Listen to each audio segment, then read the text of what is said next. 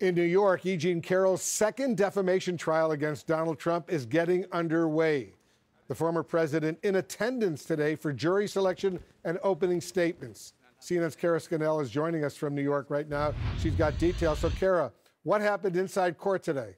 Well, Wolf, it was the first time E. Jean Carroll and Donald Trump had been in the same room for in decades, and Trump was sitting just one table away from E. Jean Carroll, though it didn't appear that they made eye contact at all during the several hours that he was there in court. Trump sat through all of jury selection until a jury of nine men and women were impaneled, and then they went to opening statements. E. Jean Carroll's attorney, Shawn Crowley, was up first. She had told the jury that as a result of Trump's statements in 2019 denying Carroll's allegation that he raped her in an apartment store in the mid 90s, saying that she wasn't his type, and also saying that she made up the story to make to get to better the sales of her book that she had just released. She said that those statements scared Carroll, that she received numerous threatening emails and communications from Trump supporters, and that her career had suffered. She said and she said that Donald Trump must be stopped. And that was important in this case for this jury to find in terms of damage. She said while sitting in the courtroom today, there were 22 posts just today.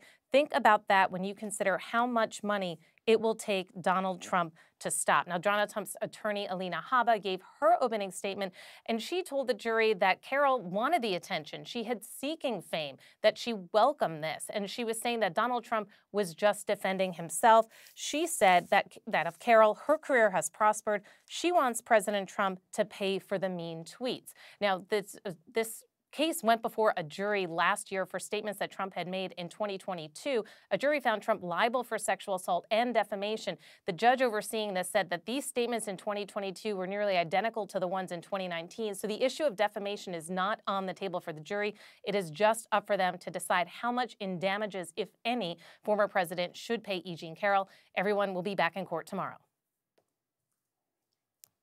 I'm curious, Kara, how will this trial unfold in the coming days? Could we hear, for example, directly from E. Jean Carroll or potentially from Trump himself?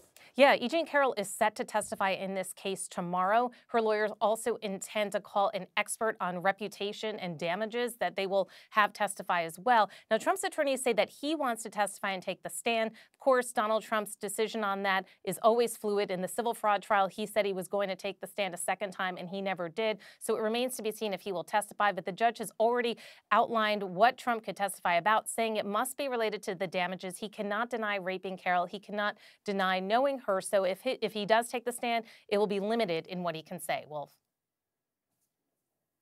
All right, Kara, thank you very much. Kara Scannell reporting for us. I want to get some more from our legal and our political experts who are watching all of this unfold right now. Elie Honig, let me start with you. Uh, what do today's opening arguments tell you about the possible damages Trump could face? Well, Wolf, I think Donald Trump's defense argument here is remarkably risky, potentially even reckless, and it could backfire quite badly here.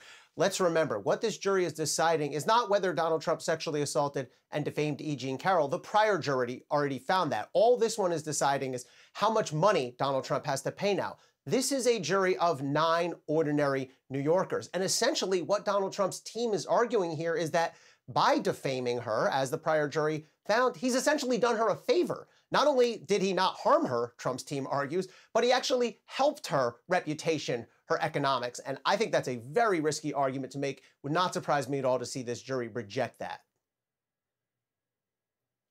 Gloria Borger, uh, Trump chose to be there today. Uh, interesting, but he didn't speak outside the courtroom as he has done on several other occasions when he was tending uh, legal trials against him. So, why did he feel it was still important to be there, and how much did he actually benefit from this?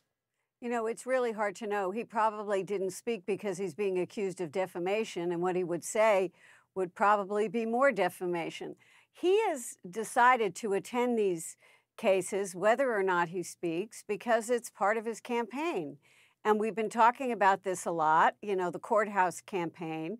And I think he shows up because it's part of his shtick about being a victim and how the, the judicial system is being used against him with all kinds of false charges. And so I think this is just one more thing. He says he wants to testify. He always says he wants to testify. We'll see if that if that actually happens. But, you know, this has become an important part of their political theory of the case in terms of winning the presidency, or at least winning the primaries. Yeah, he thinks it's a big deal. Uh, Elie, uh, you've appeared before this judge many times. Uh, Trump, uh, as we've been noting, he's expected, we don't know for sure, but he's expected to testify. But is he going to get away with theatrics in front of this judge, whom you know?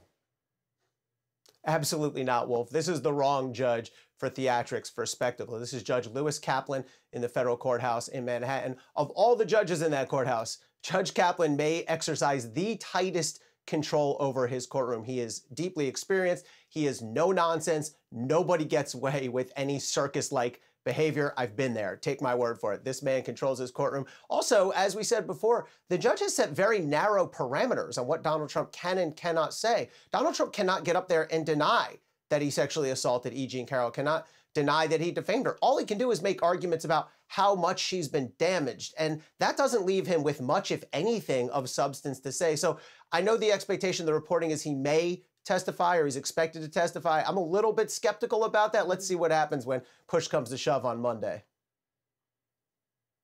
We shall see. Uh, Gloria, knowing Trump is facing damages for sexual abuse and defamation, does that hurt him in a general in a general election? Well, you know, we know it hasn't hurt him in the primaries so far. Uh, and we see that in the polling that most Republicans believe these cases are rigged against him. I think the general election is a different story. I think um, when you when you're facing uh, so many felony counts, uh, you know, and if you are convicted, the polls show that that will make a difference to many voters, a conviction. So, you know, we, we have to see. So far, this has worked to his advantage, but again, this is, sele- is a selective audience, which is a Republican primary audience. As far as the general election is concerned, I think it also depends on how Joe Biden uses it against Donald Trump. Does he talk about it more certainly than Nikki Haley or DeSantis ever did? And I would guarantee you that, that Biden will. I suspect you're absolutely right. Guys, thank you very, very much. Important conversation indeed. Coming